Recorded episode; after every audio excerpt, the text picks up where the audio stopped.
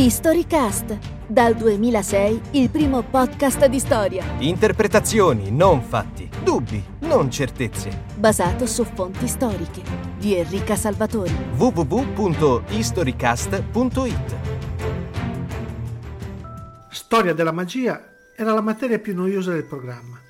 La teneva il professor Ruff, l'unico insegnante fantasma, e la cosa più eccitante mai accaduta durante le sue lezioni era il suo ingresso in aula attraverso la lavagna. Decrepito e avvizzito, molti dicevano che non si era accorto di essere morto. Era accaduto semplicemente che un giorno, alzatosi per andare a lezione, aveva lasciato il proprio corpo su una poltrona davanti al camino, nella stanza dei professori. Ma anche così le sue abitudini non erano minimamente cambiate. La sua voce era un ronzio monotono, come un vecchio aspirapolvere, tanto che tutta la classe cadeva in un torpore profondo, risvegliandosi di tanto in tanto per prendere nota di un nome o di una data e poi tornando a dormire.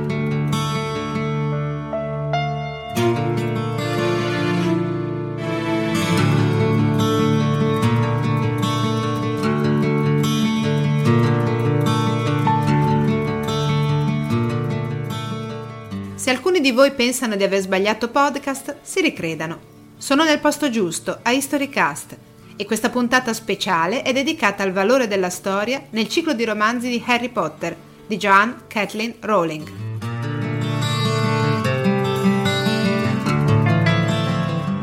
I motivi di questa scelta un po' atipica sono due. Il primo è che anche a noi storici piace divertirci e rilassarci con buone letture, e i romanzi della Rowling lo sono. Il secondo motivo, se volete più serioso, riguarda la semplice constatazione che il ciclo di Harry Potter è diventato il più letto e venduto al mondo e che quindi ha ormai di gran lunga superato il Pinocchio di Collodi nella capacità di parlare e inviare messaggi alle nuove generazioni. Il tutto enfatizzato dalla trasposizione sul grande schermo terminata nel luglio 2011.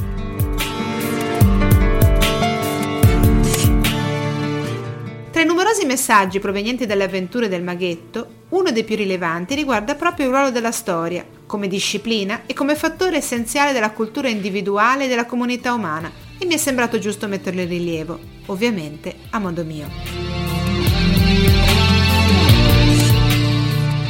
La storia è inizialmente presentata dalla Rowling come una materia estremamente noiosa e sostanzialmente inutile, ma nello sviluppo della saga il passato, non solo il passato di Harry, ma anche quello dell'intero mondo dei maghi e dei semplici umani, i babbani, il passato insomma acquisisce progressivamente un'importanza centrale, fino a diventare il fulcro attorno al quale si dipana il momento finale e culminante del ciclo.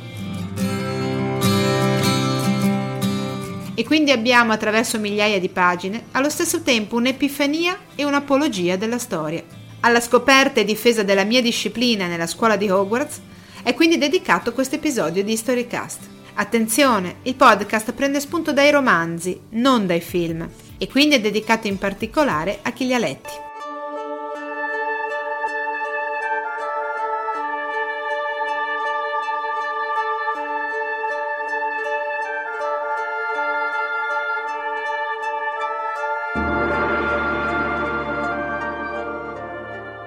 Avete capito dalla citazione iniziale, la storia della magia è una disciplina obbligatoria a Hogwarts ed è insegnata da un professore fantasma talmente disinteressato al mondo reale da non accorgersi di essere morto.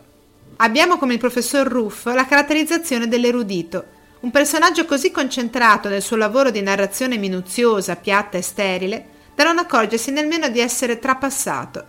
La storia che insegna è un'elencazione puntigliosa di vicende prevalentemente politiche, come la rivolta dei folletti del 1612 o il codice di comportamento dei lupi mannari del 1637 o lo Statuto internazionale di segretezza del 1689. Il lettore scopre poi col tempo che si tratta in realtà di eventi importanti nella storia della magia, perché costituiscono le radici di una gerarchia sociale rigida e ingiusta interna al mondo dei maghi e anche la base del rancore di alcuni maghi verso i babbani. Ma nulla di tutto questo è percepibile nelle lezioni del professor Ruff, che quindi passano senza lasciare traccia alcuna nelle menti dei poveri studenti. Siamo di fronte a una pura storia evenementielle, la storia per fatti e avvenimenti, rifluita abbondantemente nei manuali scolastici fino alla metà del secolo appena concluso. Una disciplina che si basa sull'assunto che il passato sia ricostruibile partendo dall'analisi scientifica delle fonti, per arrivare all'elencazione precisa dei fatti.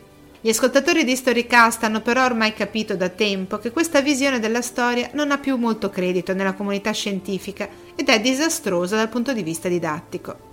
Il professor Ruff è giustamente destinato a rappresentare il fantasma di una disciplina, che in realtà è tutt'altro, è carne, sangue e cicatrici, proprio come la cicatrice a forma di lampo sulla fonte di Harry Potter. E in effetti solo una storia appare realmente importante nel primo volume. Il passato stesso di Harry, la sua biografia, legata al tentativo di assassinio da parte di Voldemort e alla scomparsa del mago malvagio. L'identità di Harry, come quella di tutti noi, si costruisce attorno a un evento passato all'interno della sfera individuale, che solo per caso riguarda anche l'intero mondo dei maghi. Ruff parlava da circa mezz'ora quando accadde qualcosa di assolutamente inedito. Ermione aveva alzato la mano. Il professore, sollevando lo sguardo, parve stupito. Signorina, ma eh, eh, Granger, professore, mi chiedevo se lei poteva dirci qualcosa sulla Camera dei Segreti, chiese la ragazza con voce limpida. Il professor Ruff sbatté le palpebre. La mia materia è storia della magia, disse con quella sua vocetta secca. Io mi occupo di fatti, signorina Granger, non di miti e leggende. Signore, mi scusi, ma le leggende non si basano sempre su un fatto reale?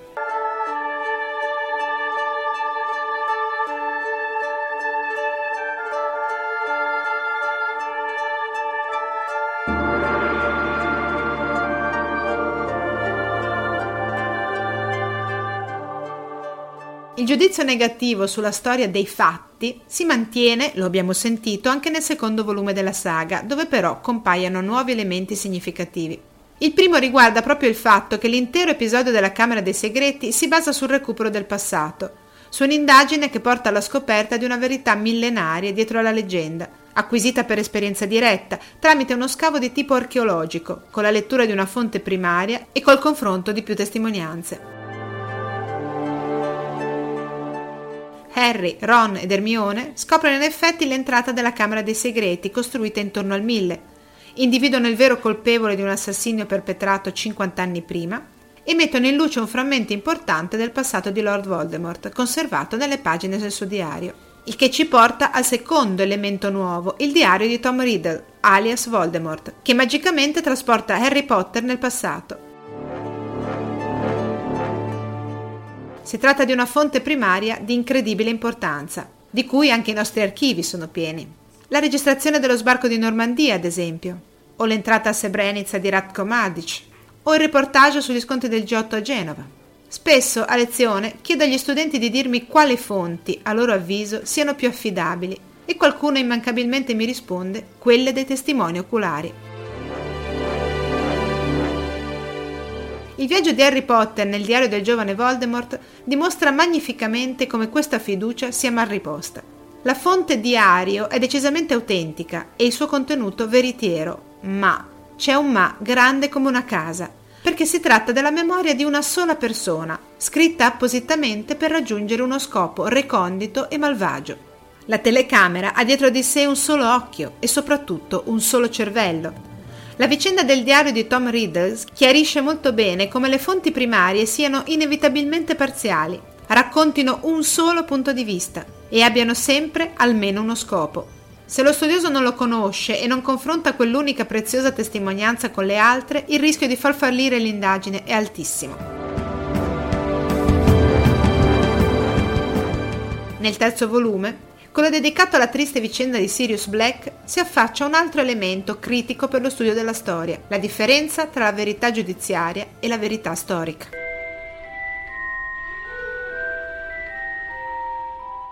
Non c'è uno straccio di prova a sostegno della storia di Black, eccetto la vostra parola, e la parola di due maghi di 13 anni non convincerà nessuno. Tantissimi testimoni, una strada intera, hanno giurato di aver visto Sirius uccidere Minus, io stesso ho fornito al Ministero la prova che Sirius era il custode segreto dei Potter. Ma lei crede a noi? Sì, disse silente piano, ma non ho il potere di costringere gli altri a vedere la verità.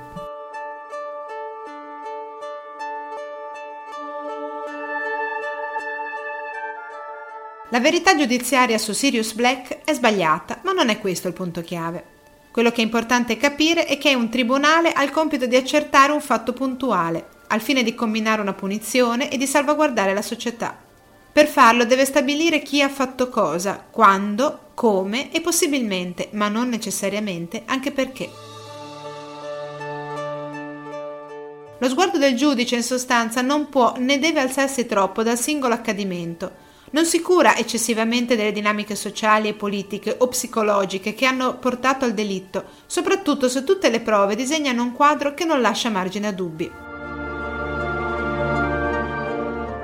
Ma lo storico deve agire diversamente. È innanzitutto il contesto dove deve essere chiaro e l'evento singolo, per ambire a essere riconosciuto come tale, deve poter essere inserito in questo contesto generale. Lo storico deve chiarire le ragioni dietro le scelte, allargare lo sguardo al prima e al dopo, dare una possibile lettura del fatto che dia ragione della sua ricostruzione. È una procedura che produce più letture possibili contemporaneamente, nessuna necessariamente giusta. Tra di esse lo storico, che non ha il compito né la responsabilità di difendere la società dai criminali, sceglierà semplicemente quella più convincente, emersa dall'incastro di quanti più elementi raccolti risulti possibile.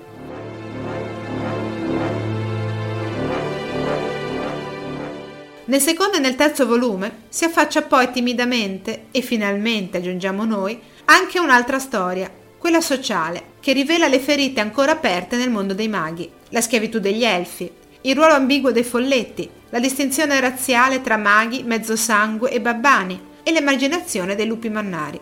Una sperequazione che è appena accennata nei manuali di storia, dato che questi sono sempre e comunque scritti dai vincitori, ossia da chi sta al potere.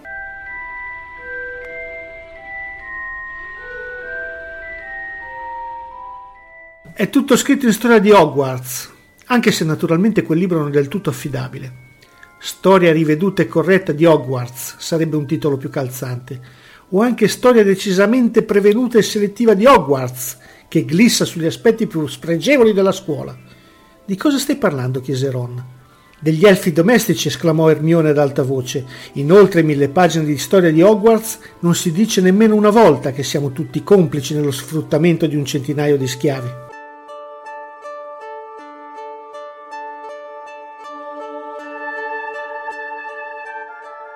Le differenze tra le creature magiche emergono nella saga a brandelli, in maniera appena accennata e in certi casi anche comica.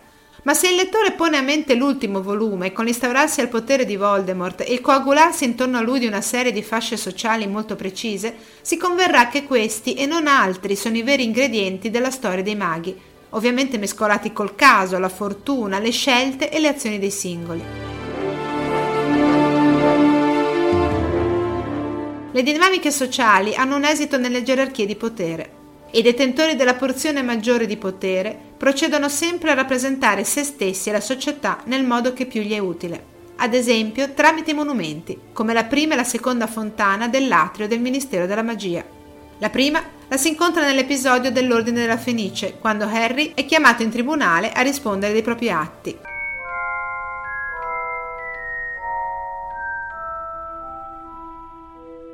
Un gruppo di statue dorate, più grandi del naturale, si ergeva al centro di una vasca circolare. La più alta di tutti rappresentava un mago dall'aspetto nobile, con la bacchetta puntata diritta in aria. Radunati attorno a lui c'erano una bella strega, un centauro, un folletto e un elfo domestico. Gli ultimi tre guardavano con aria adorante la strega e il mago. La seconda viene fatta costruire da Voldemort nell'episodio I doni della morte, quando riesce finalmente a mettere sotto controllo il ministero. Una gigantesca statua di pietra nera dominava la scena, era spaventosa, raffigurava una strega e un mago seduti su troni riccamente intagliati, che osservavano dall'alto i dipendenti del ministero rotolare fuori dai camini sotto di loro. Alla base della statua, in lettere alte 30 cm, era inciso il motto La magia è potere. Harry guardò meglio e si rese conto che quelli che aveva scambiato per troni intarsiati erano grovigli di esseri umani centinaia e centinaia di corpi nudi, uomini, donne e bambini, tutti con brutte facce ottuse, contorti e schiacciati sotto il peso dei maghi con le loro belle vesti. Babbani, sussurrò Ermione, al posto che spetta loro.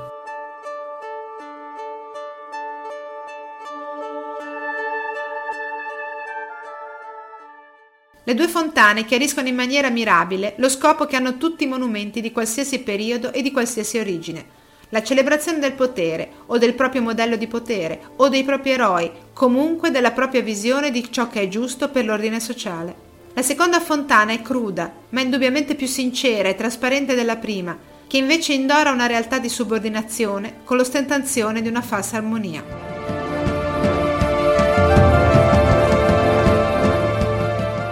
Passando a parlare di falsi, a partire dal calice di fuoco, incontriamo una critica feroce ma interessante a una tipologia di fonte essenziale per lo storico contemporaneista, i giornali.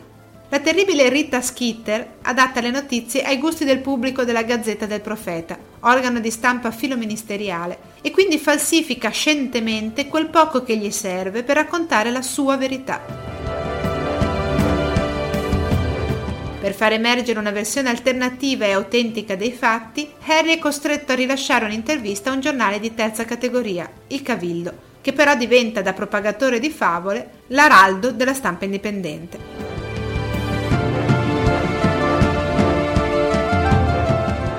Questa ambiguità delle fonti secondarie, gli articoli di giornale appunto, si mantiene costante fino alla fine della saga, raggiungendo l'apice con la biografia di Silente, scritta da Rita Skeeter, ma basata sulle memorie di una testimone affidabile, Batilda Bagshot, la più grande storica del mondo dei maghi.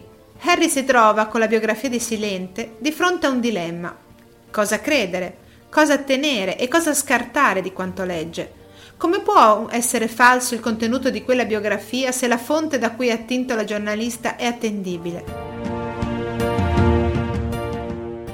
Mi piacerebbe assai che anche i miei studenti arrivassero a farsi queste domande quando leggono i libri e i saggi di storia in programma d'esame. Spesso, troppo spesso, li accettano come veritieri, come se solo per il fatto di essere stampati dicessero la verità. Spesso, troppo spesso, prendono per significativa una foto o una ripresa televisiva che invece non è che un frammento, una minuscola traccia di un passato a più facce. La biografia di Silente è una classica fonte secondaria, non totalmente falsa né pienamente vera, nella misura in cui racconta fatti realmente accaduti, ma solo da un punto di vista, oltretutto non onesto intellettualmente. Il racconto dei fatti è sapientemente legato da teorie, ipotesi e illazioni. Altre teorie e altre ipotesi possono disegnare un quadro totalmente diverso, come poi in effetti accade.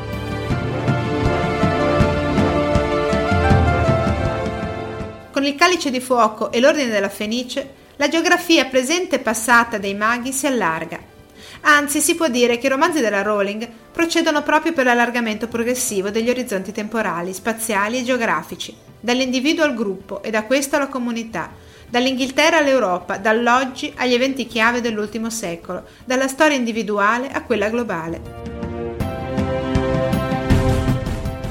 Si percepisce in maniera efficace quanto la visione del passato, letta solo attraverso una lente nazionale, possa causare gravi distorsioni. Esiste un passato comune che è assolutamente sovranazionale e che è in particolar modo europeo. E in effetti già col principe mezzosangue è la storia d'Europa con i suoi strumenti e metodi e in particolare la storia del Novecento a diventare la vera protagonista della saga. Perché Harry possa combattere il male deve conoscere non solo il suo passato, ma il passato di Voldemort, quello di Silente e di Grindelwald, e poi ancora più giù fino alle radici del potere dei maghi sulle altre creature del loro mondo. Ma il passato è possibile solo raccontarlo a brani, a flashback già selezionati da altri, tramite registrazione di eventi, fenomeni e congiunture che sono considerate più rilevanti in una gerarchia di valori scelta da chi indaga la storia. Sto parlando delle memorie che si materializzano nel pensatoio di Silente.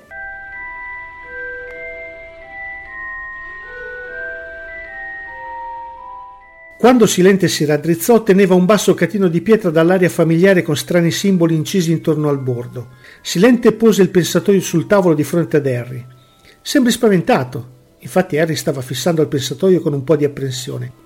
Le sue precedenti esperienze con lo strano congegno che registrava e rivelava pensieri e ricordi, sebbene altamente istruttive, erano state anche spiacevoli. Dove stiamo andando, signore?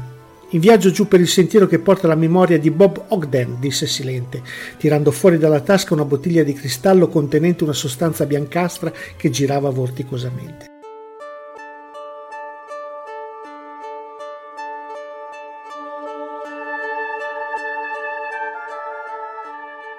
Le memorie che Harry vive nel pensatoio sono preziose fonti primarie, quasi tutte autentiche, una falsificata e poi restaurata ma lette e scelte secondo una gerarchia voluta da Silente.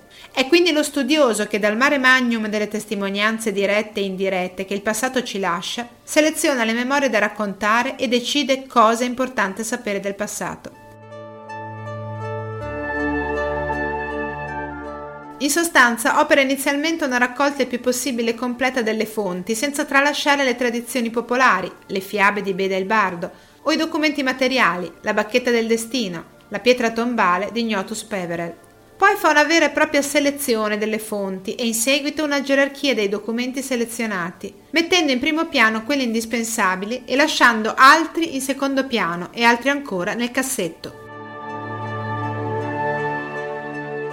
La gerarchia dipende essenzialmente dalla domanda, la raccolta e la scelta dall'onestà intellettuale del selezionatore.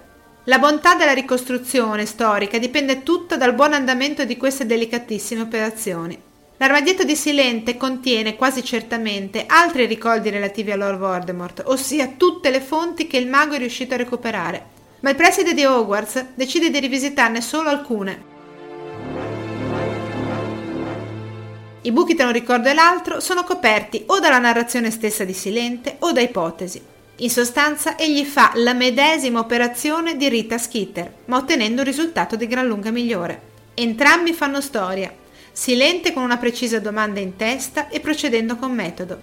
Rita con un preciso scopo in testa e storcendo le regole ai suoi interessi. Lui uno storico, l'altra è una revisionista.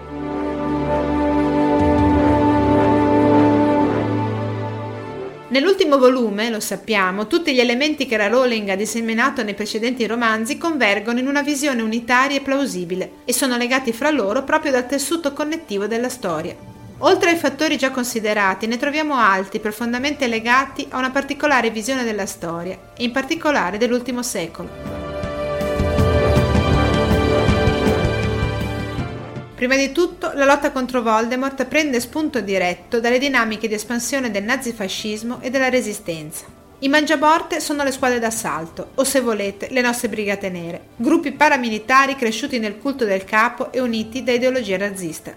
Il simbolo dei doni della morte è stato usato da Grindelwald come la svastica da Hitler, entrambi simboli originariamente positivi o comunque legati ai miti profondi dell'umanità, ma strumentalizzati per precise strategie di dominio.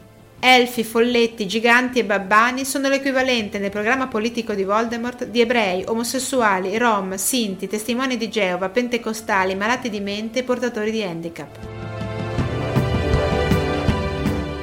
La missione di Harry, Ron ed Hermione al ministero è un classico episodio di blitz di una brigata partigiana in un campo di concentramento. Il campo di concentramento stesso di Nurmengard copia Auschwitz, dove la scritta per il bene superiore campeggia sul cancello d'ingresso. I boschi sono i luoghi di rifugio per i ricercati, di riorganizzazione dei resistenti e di caccia per le brigate paramilitari. E infine Radio Potter è la coppia magica di Radio Londra. La resistenza a Grindelwald-Hitler ha avuto successo nel 1945 con la morte reale del dittatore babbano e la contemporanea incarcerazione del mago malvagio, sia questa prima vittoria dei diritti umani contro il razzismo, sia l'evento tragico che porta alla misteriosa scomparsa di Voldemort hanno dato origine a luoghi della memoria. La prigione di Nurmengard e il monumento ai Potter a Godric's Hollow.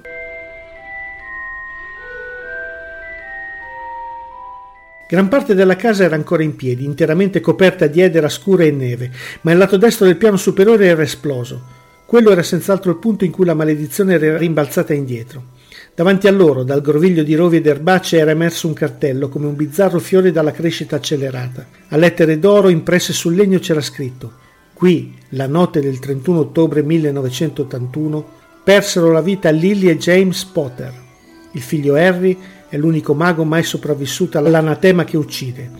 La casa, invisibile ai babbani, è stata lasciata intatta nel suo stato di rovina come monumento ai Potter e il ricordo della violenza che distrusse la loro famiglia.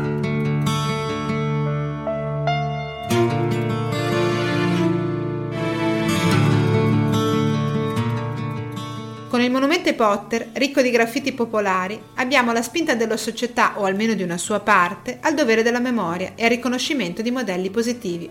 È l'equivalente del nostro giorno della memoria, delle nostre lapidi e dei nostri monumenti alla resistenza o alle vittime della mafia, sempre e comunque segni volontari del nostro modo di interpretare il passato e di disegnare una possibile strada futura.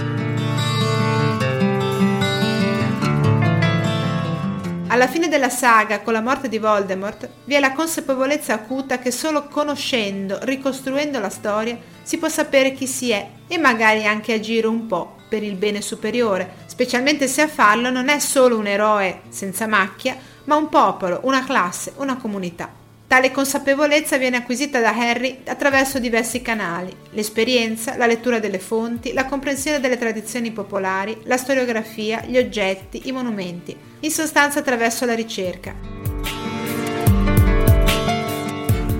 Letta in questo senso, la saga della Rowling diventa una saga della riscoperta personale e collettiva dell'importanza della storia per l'interpretazione del passato e l'azione del presente. È anche un invito a non vedere questa disciplina come una tediosa elencazione di nomi e date, ma come un'indagine che funziona nella misura in cui è buona la domanda iniziale e in cui siamo onesti nel cercare la risposta. A meno che ovviamente non ci si voglia dare alla magia nera. Avete ascoltato un episodio di Storycast? www.historycast.it